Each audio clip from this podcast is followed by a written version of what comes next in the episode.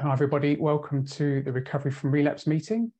Today is Tuesday, the twenty-fifth of April twenty twenty-three, and it is my honour to welcome John P., who will be sharing his experience, strength and hope with us today. John lives in Indiana and has been in O A since December two thousand twelve. So John, it's over to you.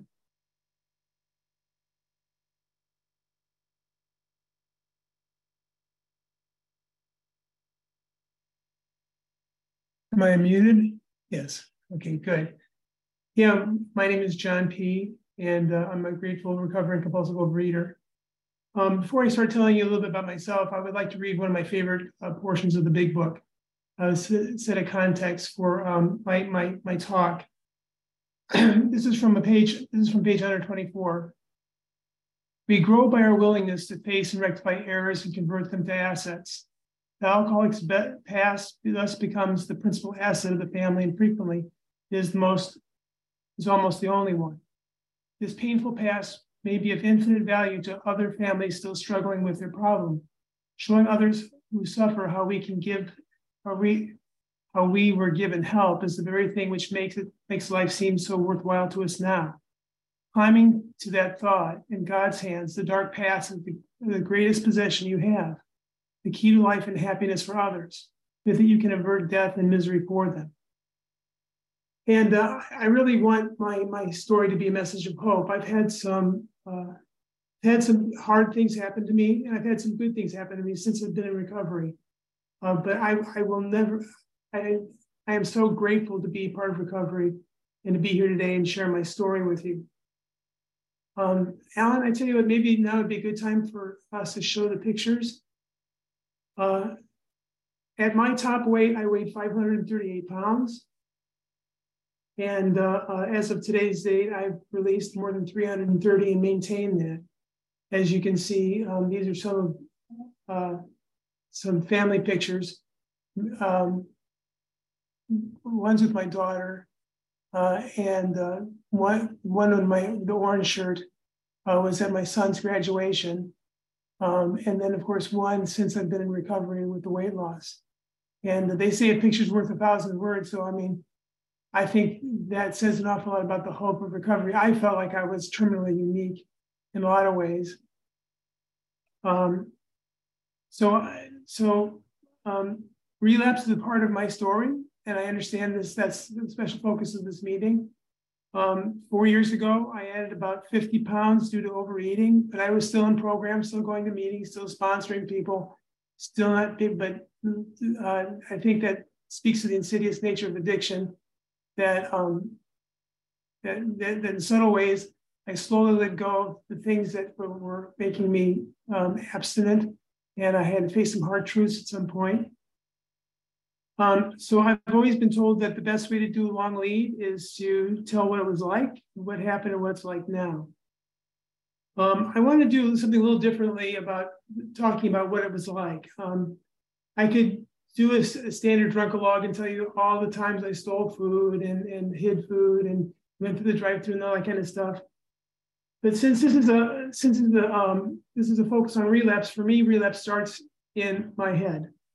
The Big Book says that my addiction is a physical allergy to and a mental obsession with my alcoholic foods that requires a spiritual solution. Without recovery, my best thinking got me to five hundred thirty-eight pounds. Uh, and, uh, um, and I mean, there's just no way to, to, to ignore a problem that significant, although I did my best to try to do that. When I, so, so what I did on my way up to five hundred thirty-eight pounds was I play a lot of mental games. And when I was when I was in relapse, I played a lot of mental games. So I wanted to frame phrase frame this in the mind games that I was playing at that time, and maybe you'll find some connection to them, um, and hopefully you'll find a little bit of humor too. Um, so what, the, one of the games I used to play when I was when I was large and in charge uh, was who's the fattest person in the room, right? There are there are no winners to that game, right? The fact that I was even comparing myself to other people as far as how my size said that, that I had a problem. you know, and it, it, it, it often led to shame and embarrassment. Although I was not as fat as the other person that I thought was fatter than myself, um, I still was having lots of trouble. Um, the next game I would play with myself is The Price is Right, or do I have enough money in my checking account to buy one of my alcoholic foods? I would play this math game in my head to determine how much money I had in my checking so I could go through the drive-through one more time that day to be able to get my alcoholic foods, and how I could find the money to be able to do that. Um, another game that I would play is the size challenge. Can I fit into that? Can I fit into the chair? Can I fit into the booth? Can I fit into the clothing? I remember the day that I, I wasn't sure whether or not I would be able to fit into a six X size pair of pants at a big men's store. That was, that was a pressing day. Um, days where I couldn't ride rides with my kids. Uh, I remember the day when, when in recovery when I was able to fit into a booth again. That was, that was an amazing thing, or be able to cross my legs. Um, the weight challenge, will this chair support me? Both, both the last one and this one had to do with shame. And shame for me is, is a road to relapse. It's, it's a road to, to compulsive eating. I learned very early in my life that the way to be able to deal with emotional distress and pressure and being overwhelmed was to eat compulsively, to sneak food.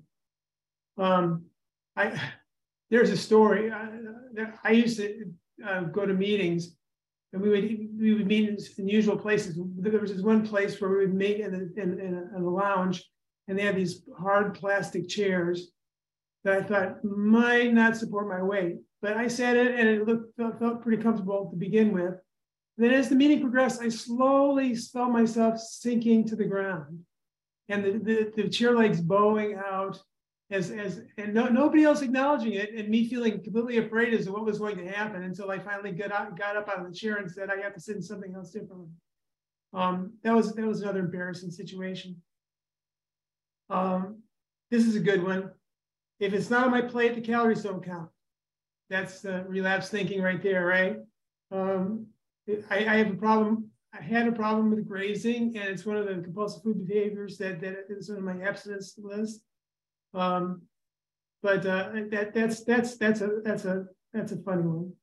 The, the, the corollary to that is diet soft drinks magically reduce the calorie count of the other foods that I'm ordering uh, at the drive-thru, right? So I can order three cheeseburgers, two orders of fries. I'm, I'm, excuse me if I shouldn't be referring to food, but I can order a lot of food.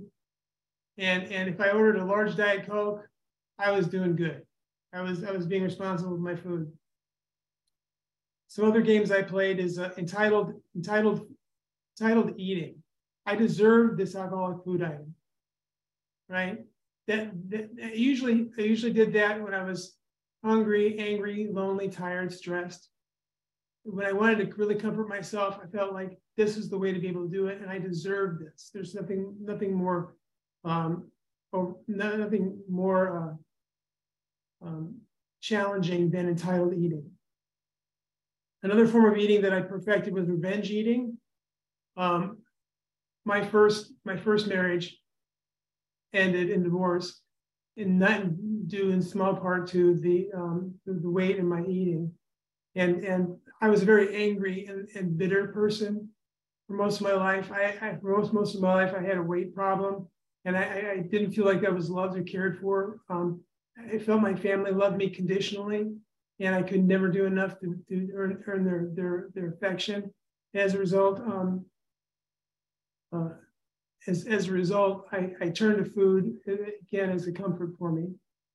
Um, but when I would get angry at people, I would eat, if they had a favorite food item in the house, I would eat, eat most of it and leave just a sliver of it left for, for them to say, you know, I was getting back at you for something. That's kind of a, that's, again, that's not very good thinking. Um, The next game I would play is I can control my eating this time, or only one bite won't hurt. You know, that first compulsive bite, you know. Um, and, and the thing is, you know, I have taken that extra bite and looked around for the heavens to open and for the earth, the earth to swallow me up, and it didn't happen. And that led me to take the next compulsive bite, and pretty soon I was back, I was putting on weight. And when I put on the fifty pounds, when I relapsed, I did it in like a matter of three or four months. It, it has taken me nearly four years to take all that weight off. So, so it scared me that I would, I put on that weight so quickly. And I felt like, oh my goodness, I was heading to five hundred plus. And, and actually, I think that was a healthy part of my brain telling me that, um, that there's something really wrong here. I needed, I needed to be honest. I needed to be honest with myself.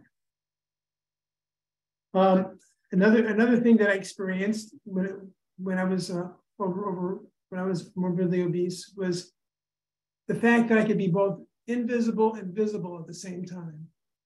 When I would go grocery shopping, I I, had tr I have trouble with my knees and due to my weight. I had trouble still at, at two hundred pounds, but at five hundred pounds, I walked with a cane and I couldn't walk for long periods of time. So I would go to grocery stores and ride the electric carts to get groceries, and I would bring my kids with me to help be my legs and get things. It's amazing that how people do not make eye contact with you when you're in a cart. We would check out, and the cashier would address my younger, my daughter who is younger than me, rather than than than me with with the money in my hand to pay for the food, and that that that that was a dehumanizing aspect of being overweight. On the other hand, Um, I could be, I could stand out in a crowd. I took my family once to Niagara Falls, and we were waiting in line for a, an event, and there was a group of young teenage boys that were, I knew were talking about me and embarrassed me to no end. And I walked away from them, and they followed me and continued to talk about me. It was probably one of the most humiliating times of my life. Um, The last, the last two uh, games that I played in my head were, um, how can I overeat this abstinently? I mean, just that, that, that's, that takes a lot of uh, um, mental gymnastics. Uh, and, and the last one is the buckets. Um, that's usually the last thing I think of before I binge or I relapse. It's not worth, it's not worth making the effort to do anything to stop it. I'm just going to go ahead and eat anyway. So, as you can see, my thinking was a big part of, of my my uh, being stuck in the food, and, and being stuck in the food affected every single aspect of my life. Um, it, I tried multiple ways to lose weight. I tried medical assistance. I, I tried, tried it without. I did all the, the weight um, watcher slash systems that you could find. Some I was successful in losing some weight, but every single time I, would, I was never able to maintain it for the long term. I did all this without a higher power. I did all this without support from other people. And I, I see, I was in a program and I realized I secretly needed more than what I was getting from these programs, than education and medical intervention or counseling. I needed I needed to be surrounded by a higher power. I needed to be surrounded by others in recovery in order to be successful. I did, just didn't know. I just, at that time, I didn't know about O A. Um, I developed a, a number of different uh, health problems along the way. I had multiple leg infections. I developed diabetes. Of course, I had limited mobility. I had a bleeding ulcer at one time because I was taking over-the-counter pain kit. Knee painkillers to deal with my knee pain. Of course, I had the knee problems. My my body was breaking down, and and uh, and I I mean it didn't persuade me to. I mean I, I had given up hope. I, I felt like that there was nothing that was available to me to help me to lose weight. Um, and I had friends that that would suggest O A to me. Eventually, I had colleagues. I'm a clinical social worker. I work with helping people. I had colleagues that would tell me about O A, and my first response to them was to raise my mental middle finger and tell them to go screw themselves, because they had no right to tell me how I needed to live. I felt like they needed to accept me for who I was, even though I had no, no, I, I, I had not accepted myself. I had no love for myself. Um, and I think that was a lot to ask of them. I remained angry, bitter, and lonely. And, and I fantasized about my death and what my death would be like, and what people and the, the people throwing themselves on my casket saying, boo hoo, we should have known better, should have said something. Well, people were saying things, I just wasn't listening. Um, But you know, one of the things, one of the things that recovery did for me was it did surround me with a group of people that loved me for who I was, regardless of who I was. The very first moment I entered entered the rooms, but the the the, the moment that turned turned it for me, in, in in November of twenty twelve, before I started my first O A meeting, I had developed a leg infection that was pretty serious. I'd gone to the doctor for antibiotics. Antibiotics was not affecting my leg infection. Uh, I, at the same time, I, this is when I started losing um, blood internally, and was losing losing all orientation, was dizzy, and, and basically bleeding to death. Um, I, I'm not joking. I, I had to have a transfusion of two pints of blood when I was admitted to the hospital. I was lying in the hospital. Just a few months earlier, my boss had sat down with me, pulled me aside, and, and we had a frank discussion about whether or not I could do my job anymore. I had known about O A, and I, I was laying in that hospital bed thinking, oh my God, what am I doing to myself? And I finally recognized at that point that I was an addict. That middle finger was not going up anymore. I became willing. I had hit bottom. One of the things I, I, I learned since is that um, you know, people say, well, when do you hit bottom? It's like somebody said, when you stop digging. Well, I stopped digging. I put the shovel down. I, I, I had, I had decided that that O A was it, um, and I reached out to my boss, who was a fellow, who was a, was in a fellow, another twelve-step fellowship, and and asked her if she could put me in connection with somebody in O A. She called somebody in O A that she knew through, through her fellowship. That's fifteen minutes. Thank you so much. Um, she, she reached out to somebody in, in the O A fellowship who called me while I was in the hospital. I actually didn't attend my first meeting until mid-December, but for the first two or three weeks before that, I had, had, I had developed a sponsor, unknowingly what that was, before I went, in, in, went into the rooms. I called him from the hospital several times, and we talked about my recovery. What he did was he just listened to me. He listened to me talk about my experience, talk about anything that, that was bothering me. And, and that was the most, that connection was, was miraculous. I mean, it's nothing short of miraculous for me. Um, and so I entered the rooms uh, and, uh, uh, and one of the things that, that I am fascinated about in the Big Book is the story of E B Thatcher coming to Bill W. and telling him about twelve-step recovery in its nascent form. And, and tracing back my experience with somebody reaching out to me, and me reaching out to them, and sharing this, the hope of recovery. That, that tradition, you know, of, being, of passing the message on from one person to the next and giving hope is, is, is dear to me. And I, and I love, I love love knowing that there's that connection and that, that tradition. The Big Book says on page twenty, our very lives as ex-problem drinkers depend upon our constant thought of others and how we may help meet their needs. That, that connection to other people, that connection I had to other people in, in, in recovery has been, has been the element that I've been missing in my life. My connection to my higher power has been the ele- another element that I've been missing in my life, that has helped me ha have the strength and the courage to be able to lose over three hundred pounds and be able to maintain that for years. I am just so, I, I'm, I am lucky to be alive here, because I could very easily have said, fuck it. I'm not, you know, I, I'm just gonna die. I'm gonna die here in the hospital. I'm gonna go on disability. I'm gonna isolate myself. I could have done, I could have done that, but I didn't.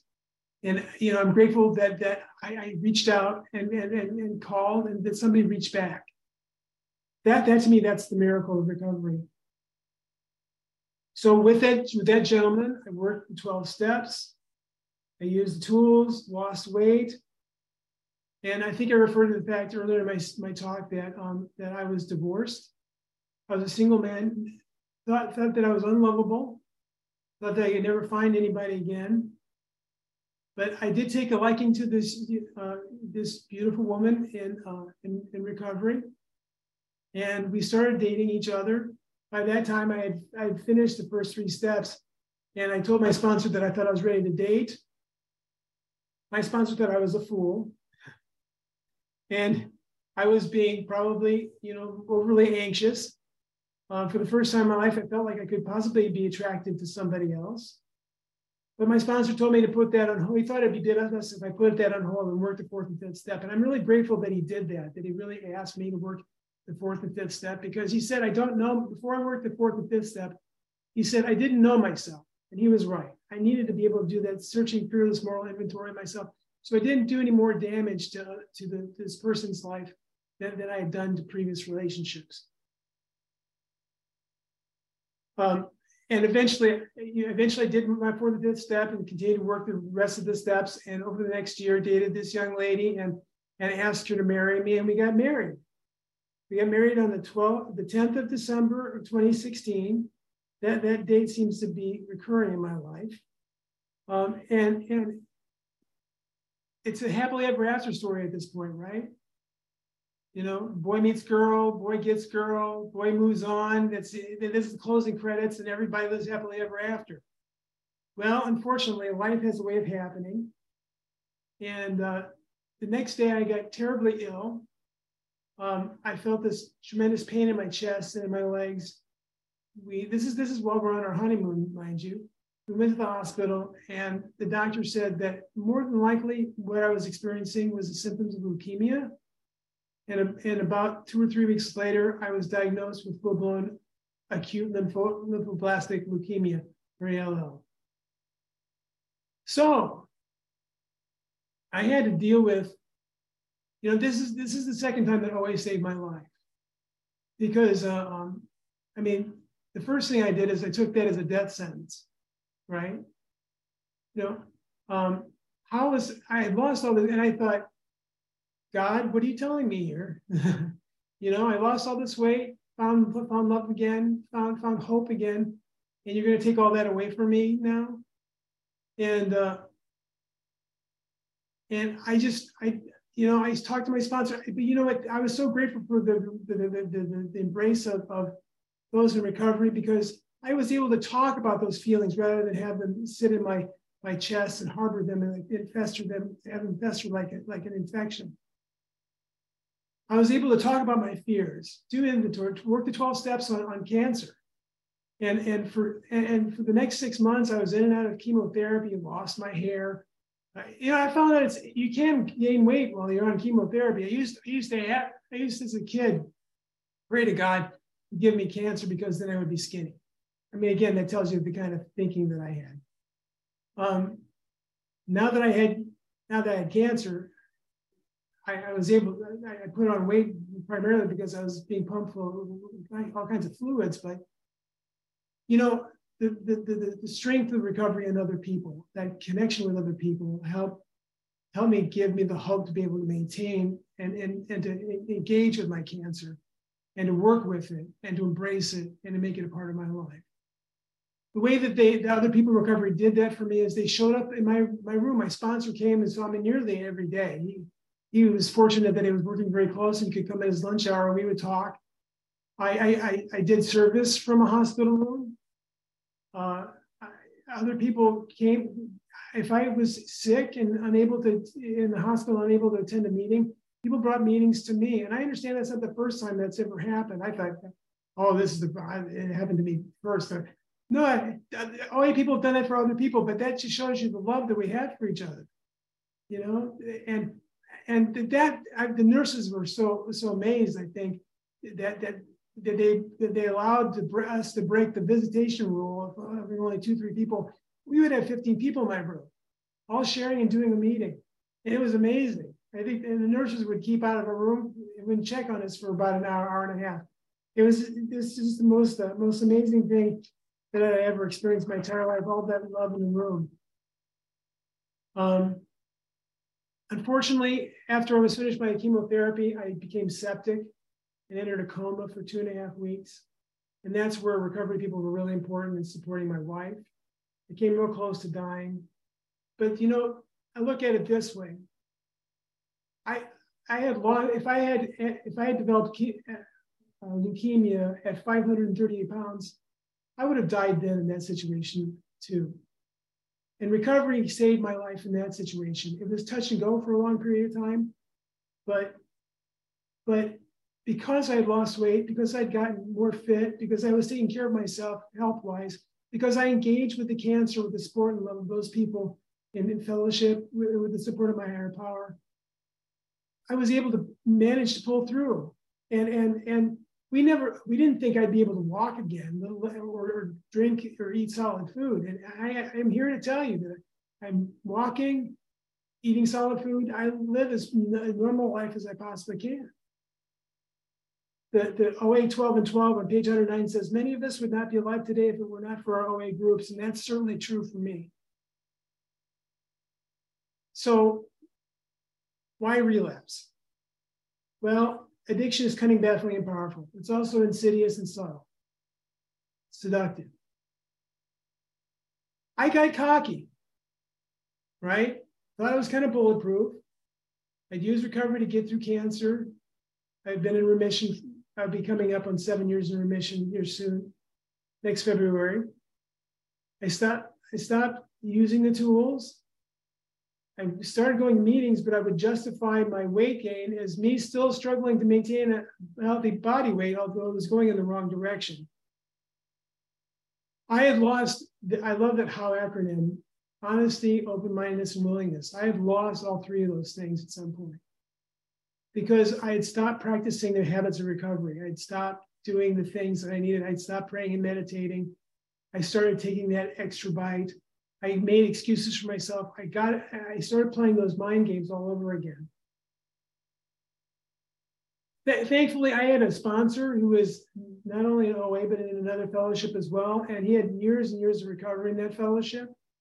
And he confronted me with my weight gain and said, John, you're not being abstinent. You're not being in recovery. You're being in the food.